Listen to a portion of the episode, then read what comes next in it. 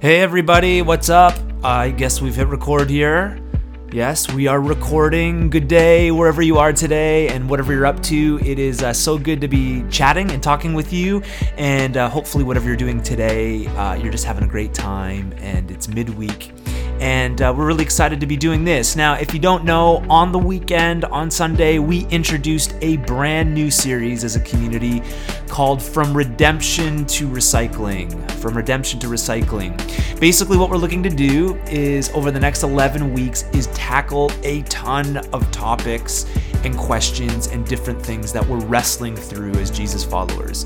Basically, we're at a moment where we feel like if we're not just going to play church, but we're going to be a community that practices the way of Jesus together, there's a ton to wrestle through, and people have all a litany, all sorts of questions.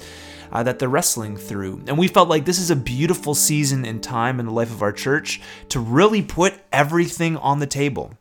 That's actually our hope. We want to put everything on the table and leave some room to discuss and talk through and wrestle through some really pertinent, I guess is the word, issues and topics in our day. And the reality is, as you get around a community, people have questions. I don't know if you have questions. I don't know if you know this, but we we are wrestling through texts which is the Bible, from thousands of years ago, from the ancient Near East, from the first century under the Greco Roman Empire. If we were all honest, things change, and we have on the other hand, a rapidly changing culture around us, and how does the Bible fit and the way of Jesus? How do we do this in our moment? And we've just been feeling like there's a ton of things that we really want to tackle. Now, I'm not going to list those things because um, what we did is on Sunday, we introed this series. So if you haven't listened to the introduction, you can go back and take a few minutes and listen through. And we just chat about some ground rules that we're hoping to set forth as we do this. And then as well, we talk about what we're going to be talking about.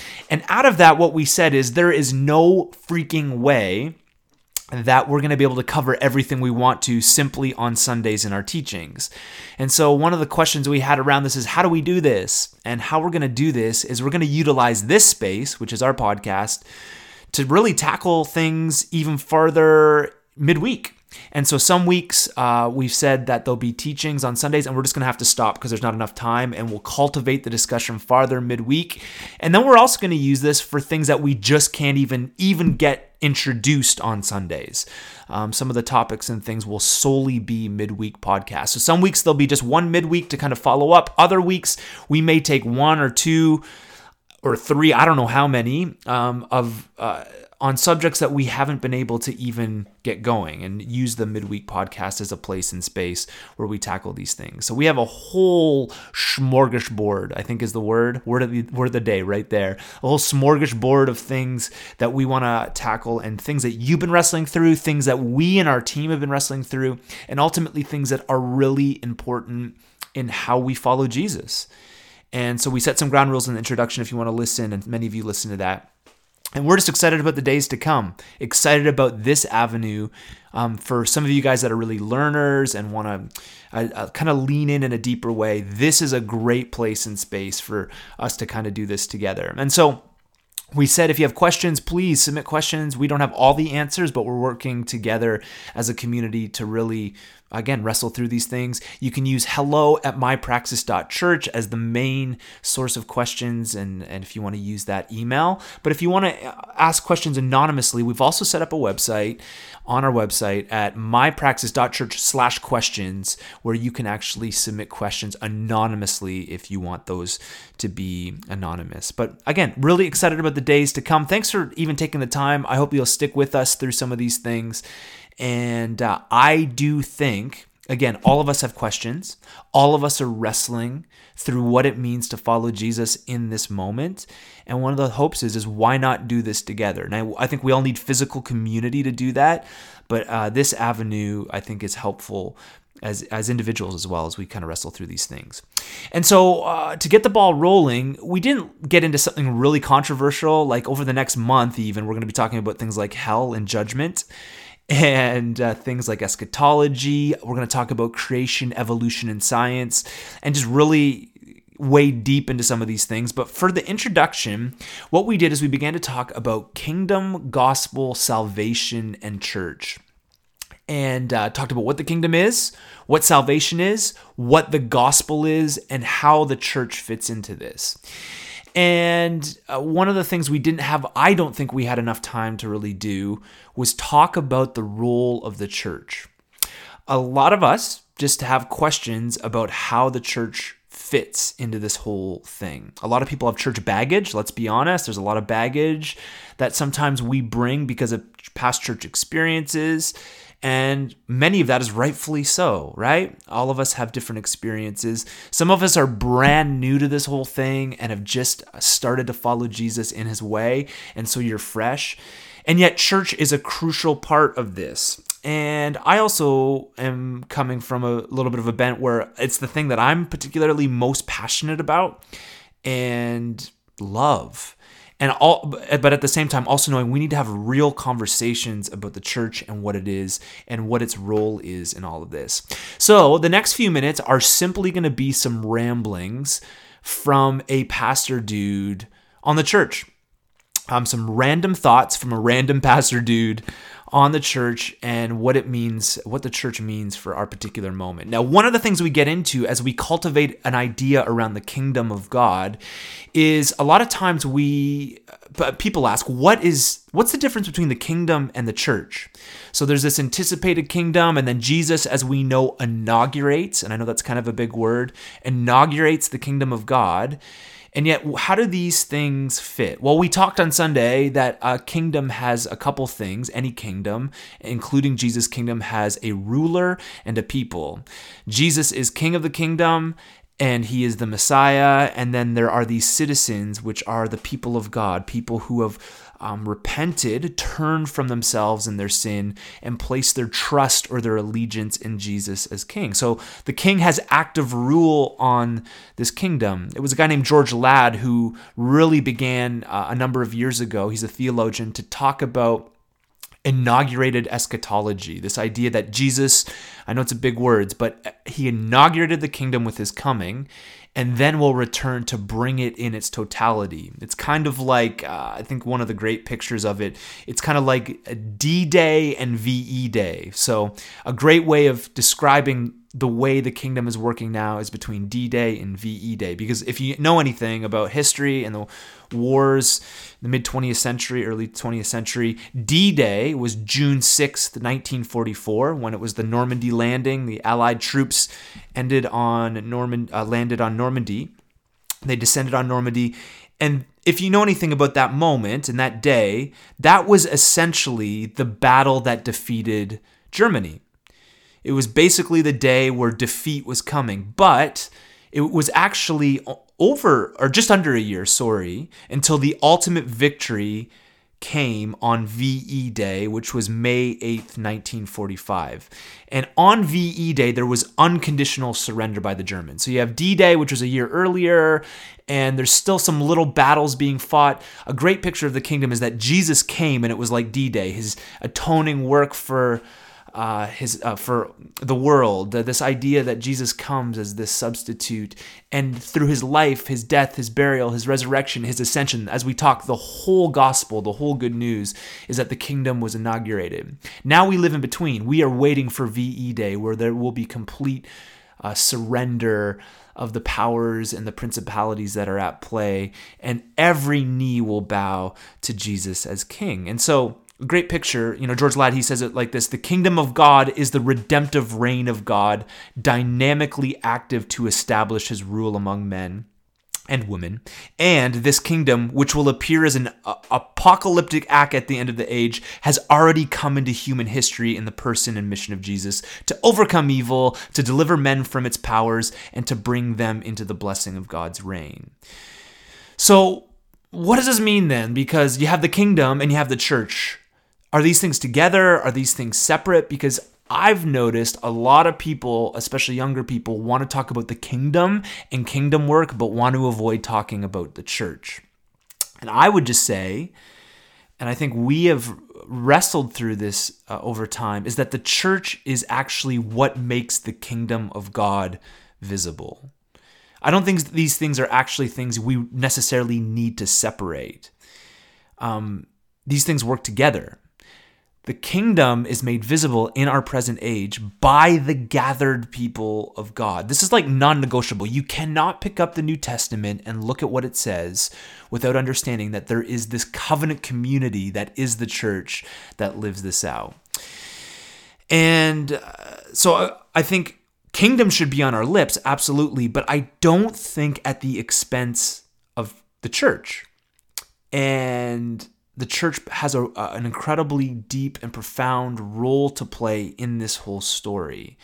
Um, Craig Keener puts it like this He talks about how the kingdom is coming. So he says the human responsibility to repent or to turn around, which, by the way, is the words of Jesus. This, this, these words to change. He says, is not urged so that the kingdom will come, but explicitly because the kingdom is coming whether we turn or not. What a great way of putting it. The kingdom of, is coming. The kingdom of God, the kingdom of heaven is coming to earth as it is in heaven, whether we turn or not. We do not bring the kingdom by our turning. And then he puts says this, we suffer the kingdom's coming either blessedly by going to our needs in repentance or banefully by turning our backs. Here he says this, here comes our God's new world, turn around and face it. And so, the way the kingdom of the church works, I think, is like this We now, as the church, live as citizens of God's kingdom in the here and now. We live, the church is the citizens of God's kingdom actively gathered together in the here and now. So the church makes the kingdom of God visible, and the church, this is really important, is a foretaste of the future kingdom of God. And what that means is now as we practice and we as we live this out, we are a foretaste of what it is we should be a foretaste at least. We should be the foretaste of heaven when it comes in totality. And I know many of us hear that and we think there's no way. Like if you only knew the churches I've been a part of and the things I've seen, oh, I totally get it. I get the disconnect from from the, what the call is on the church to actually how oftentimes it lives out. But the church should be a foretaste. J.R. Woodward, he puts it best. He says the church is called to be a foretaste of God's kingdom, a place where people can get a taste of the future in the present. When the church is a foretaste, it demonstrates what life is like when men and women live under the rule and reign of God, when the people of God love one another, encourage one another, forgive one another, and live in harmony with one another. In this way, the church becomes a concrete, tangible, uh, though not perfect, foretaste of the kingdom that is to come. A beautiful picture of the call that the church the church is not anything different than the kingdom. The, the, church is the thing that makes the kingdom tangible in our present age. And so the church is important. And just as on Sunday in the teaching, I do think we need to double down on the reality that church is actually something you go to. Now, I know we've already talked about this, but I just want to reiterate that church is something you go to. I've had to go through my own deconstruction with this because there was a season of my life where I would say things like, I am the church. Doesn't matter what I go, it doesn't matter if I go to a gathering, doesn't matter what I do. I my identity is the church. And through my own deconstruction and reconstruction of this, I just think all of us need to think about this and think about this statement because there are part truths to the reality that yes, the church is our identity, but the church has never been viewed throughout history as something that's my identity without it being gathered with other people. Uh, even on Sunday, we talked about how the Septuagint, which is the Greek translation of the Hebrew scriptures, uses the word, uh, it translates the word synagogue into ecclesia for the most part. And I just want you to think through the how ludicrous it would sound for somebody to say, "I am the synagogue." Like imagine somebody saying, "I am the synagogue," or "I I am the gathering." It seems to me that church and synagogue, for the most part, were synonymous, and the synagogue and the ecclesia which wasn't that word wasn't mutually exclusive to Jesus in the New Testament. It was actually a word used in the Roman Senate for a gathering or an assembly of people. It was like a town hall. That was ecclesia and then Paul uses it. Those things were often synonyms. Church and synagogue were synonyms. And so I've been watching my language that I don't just come across simply saying I am the church without the reality that the church is the gathered covenant people of God. you know, it's one thing I think to be in Christ or be a Jesus follower. It's another thing to be the church, and ultimately we are the church when not when we're dispersed, but when we're together as a covenant gathering. And I've just been really wrestling through how can we be a foretaste of the kingdom of God if we're never together, right?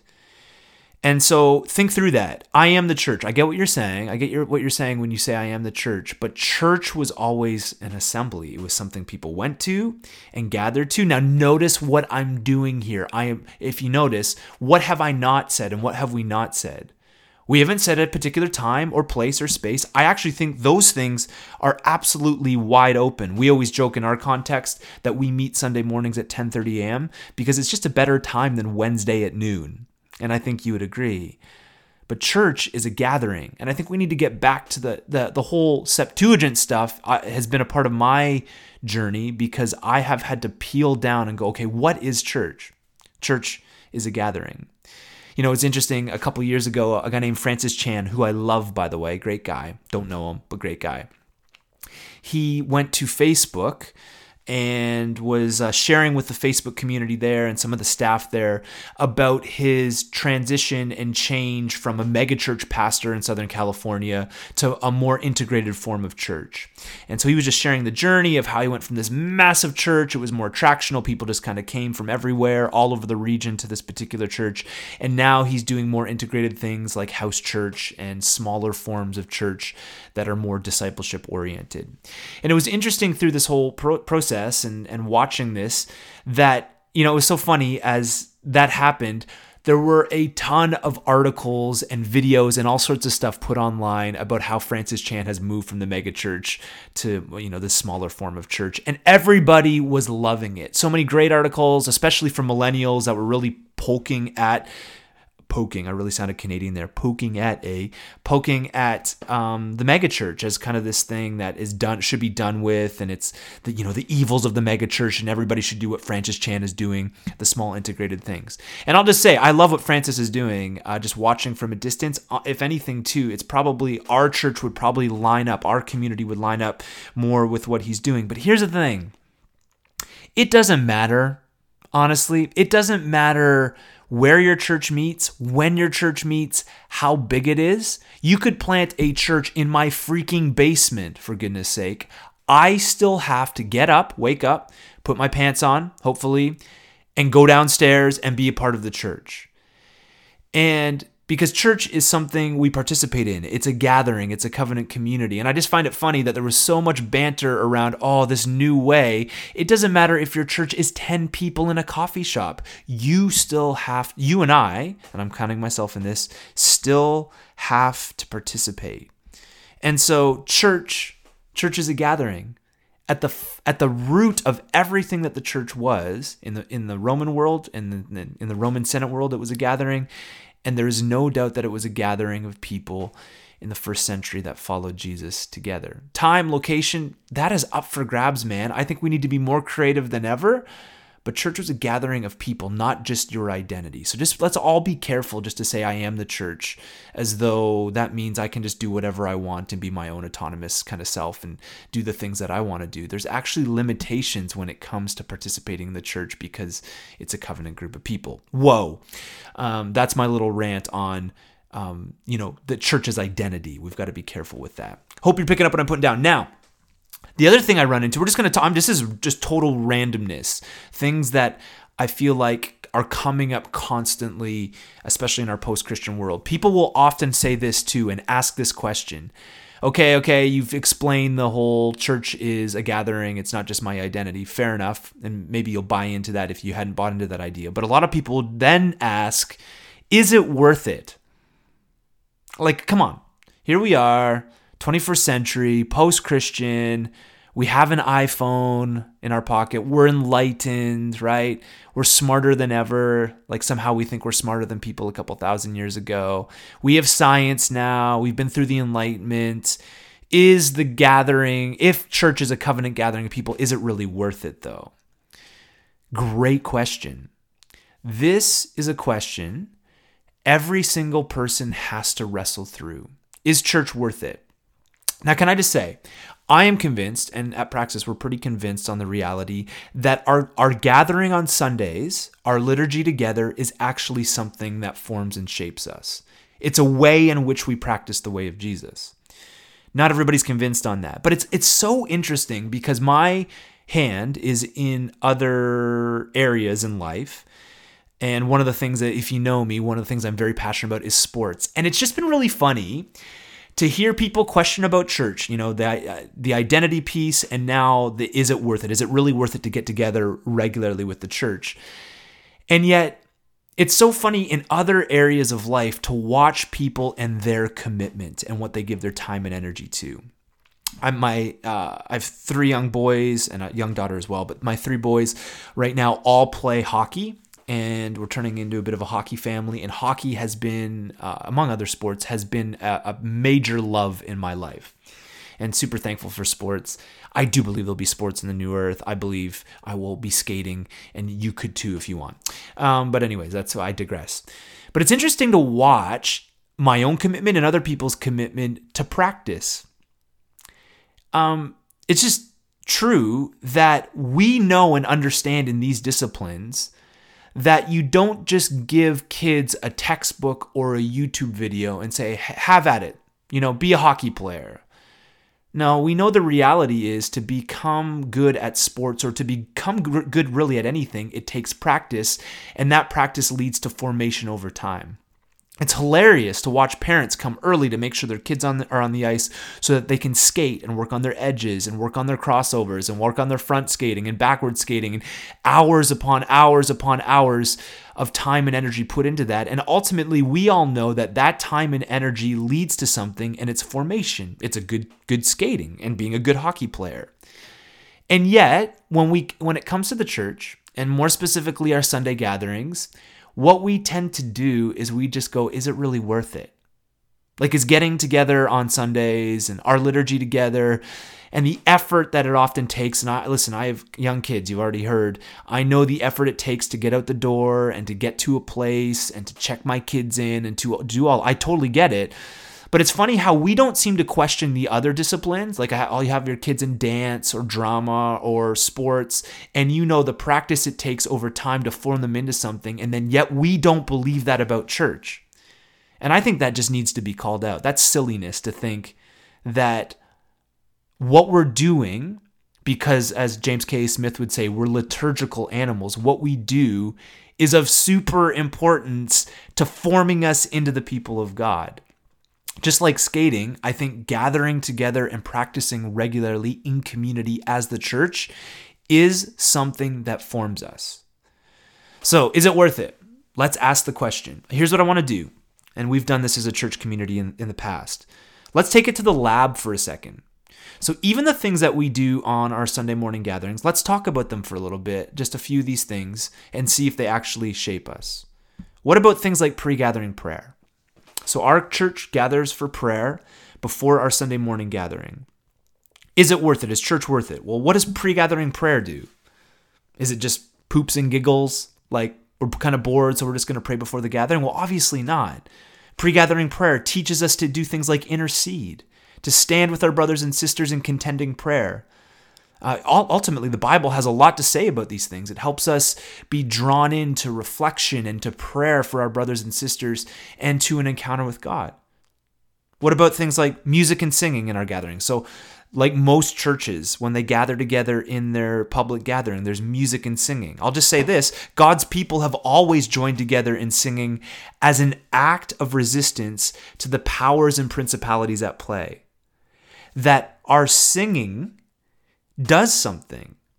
Uh, when we open up our mouths and we sing corporately together, you know, even a, a number of weeks ago, I was just, I was awestruck as I stood at the back of one of our gatherings and saw our community singing with everything they had and it was interesting even just to watch as there was people family holding loved ones tight as we sang these corporate songs together and i know as a pastor that there was so many in that gathering that were holding hands with uh, family members or arms around each other that were walking through deep and desperate times in their lives. And these songs were coming out as this corporate formation, this corporate way of coming to God. And, you know, there's a lot of pain at times in community.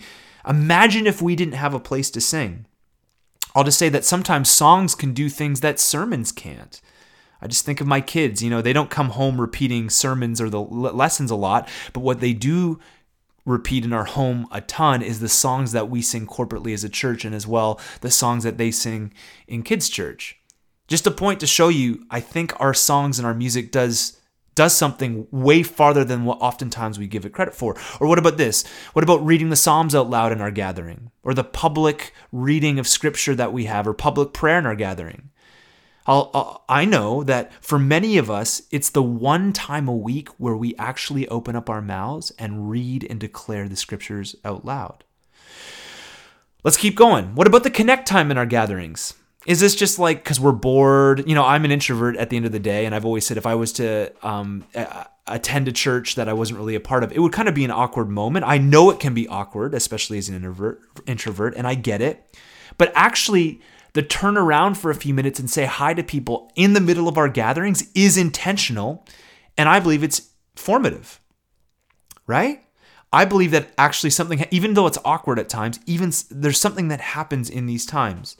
It's a moment where we declare that music isn't just the totality of our worship. It's a moment where we declare as a community that people matter and that we can we as a community we can't disconnect our love for god and people so many people want to like love god vertically and not love brother and sister horizontally. We when we ask people to turn around and say hello for a few minutes, it's like a it's resisting the temptation just to want to worship God vertically and disconnect that from love of brother and sister. It's this moment where we rebel against saying, "Oh well, we want God, but we don't want each other." That's not how this works. Or what about teaching? You know, every week we come and we have teaching in our in our gatherings. I would say this, if there's ever a time that teaching was important, it's now in our post Christian secular moment. Honestly, first of all, a lot of people don't know the biblical story, both inside and outside the church. And uh, the second thing is this think about it for a second. Think about the garden. Did the Satan in the garden, did the adversary come to Adam and Eve with like a bazooka or a gun to their head with bullets? Obviously not. It's interesting that the Satan came to Adam and Eve. What did he come to them with? An idea. He came to them with Did God really say? Is God really good? You know, this idea that maybe you could be like him. And this is how the enemy actually works. I, a lot of times it's not with like violence or trying to like hold a, a gun to our head to try and get us to do things. It's the slow drift away of bad ideas. And so, what teaching in the church does it's our weekly return to good ideas, our weekly return to the gospel of the kingdom and the wisdom of God that's found dripping in the scriptures. And so, this is why, as a community, we slow down and we do exegesis and we take a deep breath and take a moment to engage the scriptures in our cultural moment. So, you have all these things. What about this? What's about another component of our gathering? What about the response through music at the end of our gatherings? It's a statement to say that we are not just here to listen to a dude or a gal with a Britney Spears mic download some information on us, but we are here to respond. Or what about the Eucharist? So every Sunday, we get out of our seats at the end and we come for the bread and the cup. And so many people, oftentimes, especially in contemporary churches, will look at this as old school or routine. You know what we say to that? Absolutely because this is a, a practice that forms us. We don't just experience salvation in our minds. We believe that as we come to the bread and the cup, we taste the goodness of God. We taste salvation together. Not only is Jesus present in these times, but God uses things like wheat, like wheat thins, and the vine, though it's grape juice in our gathering. We don't have a, a wine permit. So there you go. It, those things remind us of God's love, not just in our heads, but in our senses. And we could go on. Serving on a team, what does that do? It shows us that life isn't about me, it's about serving others. Setting up and packing down our gatherings, it's a statement that says we are a community and that every person plays their part. So if you're hanging with me, is church worth it? Is church worth it? Is what the litany and the list of things that I just said that are in our gatherings and the things that we do and practice on a, on a Sunday morning gathering and a corporate gathering together, is it worth it? I'll just say this it depends if you believe that your habits shape you. Is church worth it? Well, we seem to think that all the other disciplines that the habits shape us hours upon hours of skating, hours upon hours of dance practice, hours upon hours of whatever you put your time and energy into shapes you. Why wouldn't we think that what we do in our liturgy actually shapes us as the church? Is it worth it? Man, if you're asking me, and I've again gone through a season of deconstruction, but as I look at the church, it's absolutely worth it. It's actually, I think the gathered church is more important than ever, especially as we live this out in secular soil. And now, I know many people, many of them leaders, who would question the church. I've actually gone the other way. I think what we do in our gatherings on a weekly basis, our liturgies, shape us more than we will ever know because when we do these things, it's counter formation. Throughout the week, we're being formed by all sorts of things all around us. And really, the rebellion of coming together on a Sunday to gather together to worship together, the formation of church, is it forms us and it counterforms us into the way of Jesus. And here's the thing I don't hear a lot of people talking about this. I think it can actually be detrimental to say to people, hey, you need to go to church. I think we should be saying, why? Why is this important? Well, it's important because it shapes us and forms us. And part of our practice together shapes who we are. And so I'm not concerned about time and place and space and even necessarily what people do as much as the weekly formation of church and the discipline of church is important and it draws this out of us. And so I just want us to think think about that. Think about formation and when these questions arise. Now I hear these questions and as I engage discussion with people, I'm like, "Oh, let's think through. Is it worth it?" You betcha it's worth it because of what it does in us. And I don't hear anybody questioning again other disciplines. I don't hear I, I see all sorts of I see p- parents go to the nth degree to get their kids where they need to be in practice and yet, oftentimes, we're like, well, is Sunday morning really worth Of course, it's worth it because it shapes and does something within us more than just, hey, you need to come to my church. There's something that happens within us corporately as a community. Yeah, random thoughts. Anyways, now here's another thing I hear often, and it's interesting in this moment to hear this. I, I hear, and I don't know if you hear this, I hear the word life giving being thrown around a lot. And it's funny because this is actually a word that we use. We often say that we're a life giving community or life giving church that practices the way of Jesus together. This has kind of become our little slogan. But it's also interesting. I it's interesting to watch and see that I think some think they have the market cornered on this idea of being life giving. I was actually just talking to someone who I know really well who recently moved back to the Toronto area and they've been a part of uh, a church there and been a part him this person that i know really well him and his family have kind of gotten back into church life in the toronto area and have been going to a particular church now this church it's interesting as i talked to him this church really isn't that spectacular. And you know what? That's amazing. He said you know what? To be honest the music isn't really that amazing.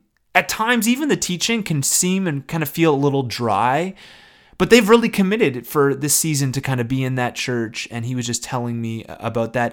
And i actually think there's something beautiful about committing to things that aren't always sexy I think there's something beautiful about that. But it's interesting. He was in conversation with another pastor recently who said to him, Oh man, what you need to do is you need to find a life giving church. You need to find a life giving church. And ultimately, what this pastor was saying to him is, we're part of a church planting network, and the life giving kind of name is on our church uh, church planting network. And so you should find a church in our church planting network because we're life giving. And I find this I find this example really really interesting because what does it mean to be life giving?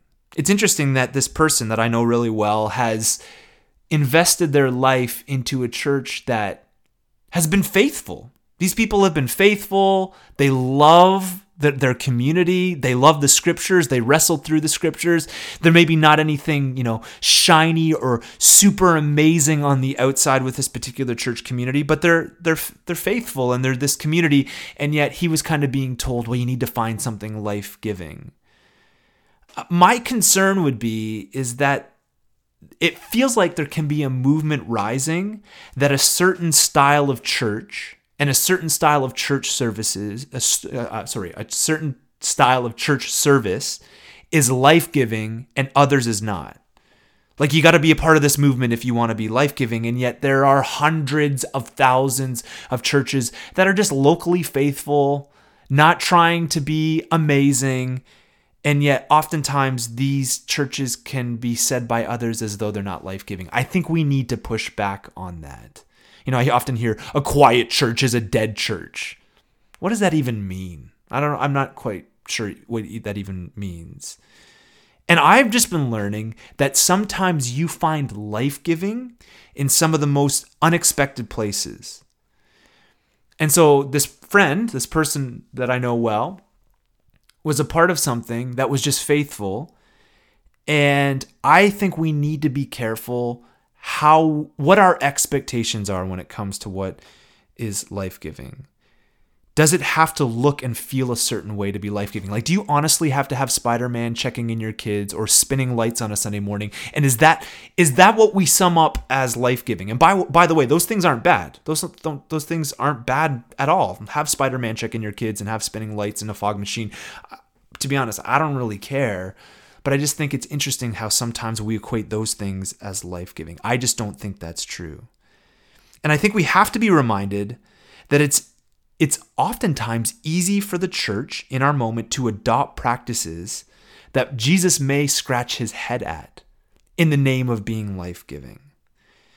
And so our practices and what we do, I think at times need to be thought through. I use the example of the crossover church. So if you don't uh, have Instagram. On Instagram, there's always these videos of and I, and I, love basketball so i follow these like basketball accounts and oftentimes they'll post these one minute videos of people getting crossed over so somebody's bouncing the ball and somebody's playing defense and he cut one the guy with the ball cuts and the other person kind of falls over themselves and everybody is laughing at the person who's fallen over and gets off the bench and it's this big moment because somebody got crossed over but then that person will shoot the ball and guess what happens in the video? The video cuts before the ball gets to the hoop. And the reason for that is is because probably most of the time somebody gets crossed over and, and yet the ball doesn't go in the hoop. And I think it's a picture for us in our moment of just what's important. You know, we can be a crossover church and get excited about the things that don't ultimately matter. But in the end, ultimately, the goal of basketball is to get the ball in the hoop and the goal for the church is to be followers of Jesus, to be apprentices of Jesus together, to practice the way on mission together, and to do life with God, to bring others into life with God. And sometimes it's easy to get so enamored with what we do, and yet the end goal is to get the ball in the hoop. And for us, that means bringing others and bring ourselves and others into life with God, it can very be easy to be enamored with things that in the end will change and don't really matter. You can cross somebody up, but the goal of basketball is to get the ball in the hoop. And so just thinking about what it means to be life-giving, again, I'm just I have seen that you can find life-giving places, uh, life-giving churches in all sorts of unique places and spaces and there's been a you know even in my own life as I, I, reflect in in the life of our church at Praxis, there has been this these moments. One of the big things that happened a number of years ago, maybe five or six, maybe even longer, seven years ago, was the day that I discovered a guy. And this guy, his name is Eugene Peterson. And Eugene Peterson, through his writing, very quickly began to change my life and one of the things that Eugene helped with is he very strongly in a lot of his writings and books began to push against the American consumeristic idea of church and church leadership. And it was like music to my soul, what Eugene was saying. I found Eugene Peterson in a season where I was just really, really tired of trying to get people to come to my or to our church. I was just exhausted.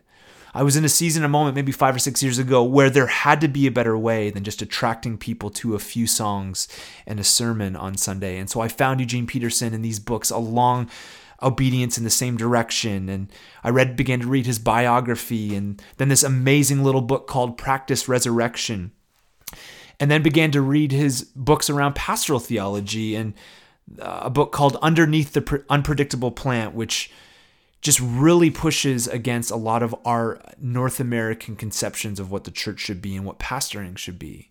It was like music to my soul because life giving and life doesn't necessarily mean what our gatherings look like as much as it means coming into life with God and bringing others along. And I just think we need to be open that that looks different in so many different ways. We cannot simply judge something that's life giving by what it looks like on Instagram, right? So I've just been wrestling the last little while um, as we talk about church and we, as we've talked about church at Praxis and the practice of church, the discipline of church. You know, talking through what will this look like in the future? Because things are changing rapidly, as we know. Things are changing incredibly um, in our moment. We have technology now. There's so many things, even in the last decade or two, that has really changed the landscape for the church. And I know you don't really care, you know, but I have a few ideas of what I think the church is going to look like in the future. And amongst all the change and the decline in church attendance, and Barna continues to come out with really good data showing decline, especially amongst younger people. Um, even uh, what we have at Praxis with the, the demographic is typically the age group that is not being reached by the church. So we're so thankful for that. But I also think as we look ahead to the future of the church, we should take note of a few things. And these are just some random ideas on what I think the church of the future will look like. One, I think church communities are going to be smaller in size, but bigger in impact.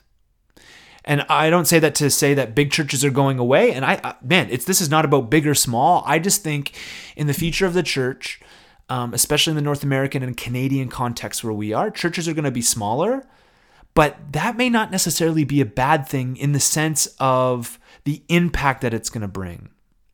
Two, I also think that there's going to be less, and I'm not proclaiming this or trying to be prophetic with this over the church, but I do think in the changing times and with demographics and ages and the way people perceive church, that there's going to be less financial resources in the church, but there's going to be a greater sense of stewardship and creativity. So just like when the temple was destroyed, and the temple then emerged this thing throughout the diaspora where all the Jews were spread out, this thing called the synagogue. I think it's going to be the same for the church. And what I mean by that is, if you know, the Jewish people lost the temple, but because they lost their temple, it evolved this things in communities all over the place called the synagogue. So they lost their one central place, and yet as they spread out, synagogues popped up all over the place where the Jewish community met. And I think it's going to be kind of the same in our moment. There's going to be less money, less buildings, less resource given to the church. But I also think the creative creativity that's going to come out of that is going to be beautiful. We're going to have to steward our, ourselves in different ways. We're going to have to use public space. We're going to have to build relationships with organizations and people to do this well in our future because we're not going to have the resource maybe that we once had. And I actually think that's kind of a beautiful thing instead of multi million dollar building projects down the road. Not that those things are necessarily going to go away, but I do think there's going to be beauty in what what the stewardship is going to take in building relationships with people and how we move forward because of less finances. Creativity, I believe, is going to rise. Three, I think the future of the church is going to look like this those who participate in the church are going to be those who are serious. Those who participate in the church are going to be those who are serious about the kingdom of God. And this is how it's going to be. So the church may become smaller. Again, not that big churches are going away, but I do think there's going to be a seriousness that comes with gathering and being a part of the Jesus movement in this moment Because ultimately, and I, I was talking to somebody just a few months ago, a great gal in our church afterwards, and she was just talking to me about how in her profession, um, there's really no benefit right now for her to be a Christian at all. And what's interesting about this gal is she is like one of the most loving, amazing Jesus followers I know. She's incredible. And she was just being honest. There's no there's really no benefit right now in my vocation and in my work for people to even know that I'm a, a Christian. The only negative would kind of come from that. And what I think is that those who participate in the church are going to be the ones that are super serious because there's really no benefit now, like no social or cultural benefit from being a part of it. And I know tons will be swayed by secularism, but I also think this will make for a beautiful church because the people that make the effort to be a part of it are the ones who are serious about the kingdom of heaven and about the way of Jesus being practiced. And I think something's that that's going to be a beautiful thing down the road. And four, I'll say this the future of the church. I'll say this. Four, culture is going to continue to be mobile and transient. And we see this now, especially even with millennials and how many jobs they work and how many times they change jobs and how many city different cities they live in. It's so different than it was even for when I look at my parents who are in their 60s, their generation, who typically stayed in similar places. Culture is going to be mobile and transient, but the church is going to be the most effective when it's local, patient, and faithfully present. The church is going to be most effective when it becomes local and it just becomes patient in the way of Jesus. While culture moves and is going to be moving at a frenetic pace, what's going to be the best way to practice this and to see the church take root in cities and towns around North America is going to be people who are faithfully present and patient. And this is kind of actually the kind of people I, I would hope for our community. That is, there's so much transience happening in our uh, in our culture we just be really faithful people. You know, it's interesting. I've been reading a guy named Alan Kreider. He wrote a he's an Anabaptist guy, historian, done some great work. He wrote a book called "The Patient Ferment of the Church," and man, it's just blown my mind how in the first century how the church began to grow. And it was because they were just very patient people. At some points, their gatherings weren't even public because of the fear of the Roman Empire over them, and yet the church exploded. And and I don't know if this is adequate, but I would sum up Kreider's research in his book like this When the church wasn't trying to be something, it became something. When the church wasn't trying to become something, it became something. It's so odd that the church wasn't even really trying to grow. Actually, Kreider would even say that like evangelism for the early church wasn't even like top priority because again some of the cultural dynamics with the roman empire and caesar over them. And he said listen he said his idea is man when they weren't trying to be something they became something. And i think that may be that may be the greatest thing as i think about the church right now is it's really easy to try and want to be something and then you're just fighting against the grain. When you're trying to be something, it, and we've tried. I mean, this is this is part of our story. When you're trying to do things, when you're trying, you know, it sounds good in the name of Jesus to try and change the world. And yet we've kind of entered now into more of a season where we're not, you know, we're not really trying to be much and way more love and light has come from that than when we were trying to be something a few weeks ago, I was with a pastor, great guy. We're hanging out, and Heather was there at the table too. And he said to us, Listen, I've just been following your journey a bit. And he said, You guys just feel comfortable in your own skin. And I was like, Man, this sums it up. And I, I, almost wanted to cry. I almost wanted to give the guy a hug at the table. And Heather could feel it too that though it's been a journey, um, I'm glad that that sums up the journey right now. Not trying to be something. And it seems like when the church throughout history wasn't trying to be something, uniquely that's when God wanted to use them. And so faithful presence is such a big thing. You know, oftentimes we want change and we want to see people change and we want to see the world changed. But change takes time and faithfulness and commitment, and it ultimately takes the long road.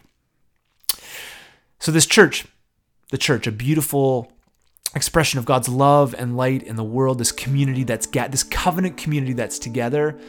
I believe there's so much hope. And I do think we need to wrestle through some of these things. Is it worth it? I mean, you're going to have to decide that. What does it mean to be life giving? Is it just about what we see? You know, is it just about what we see on social media or is it more than that? These are things we need to wrestle through as we move forward. Lots of fun ahead, brothers and sisters. Thanks for listening. I hope this hasn't been too long or too boring for you, but as we get our feet wet in some of these discussions, I think it's important to talk about how the kingdom and the church relate together, what the gospel means, what salvation is. And now we're going to step into some uh, other interesting things down the road here, especially as we talk next about hell and judgment.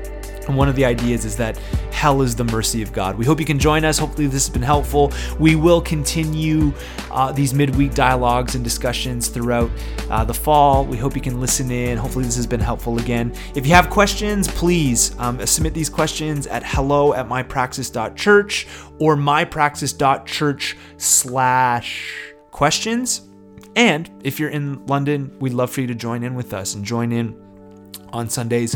We gather at Goodwill Industries right in the heart of the real London, London, Ontario, Canada at 10:30 at Goodwill Industries. Have a great week. We'll talk to you soon.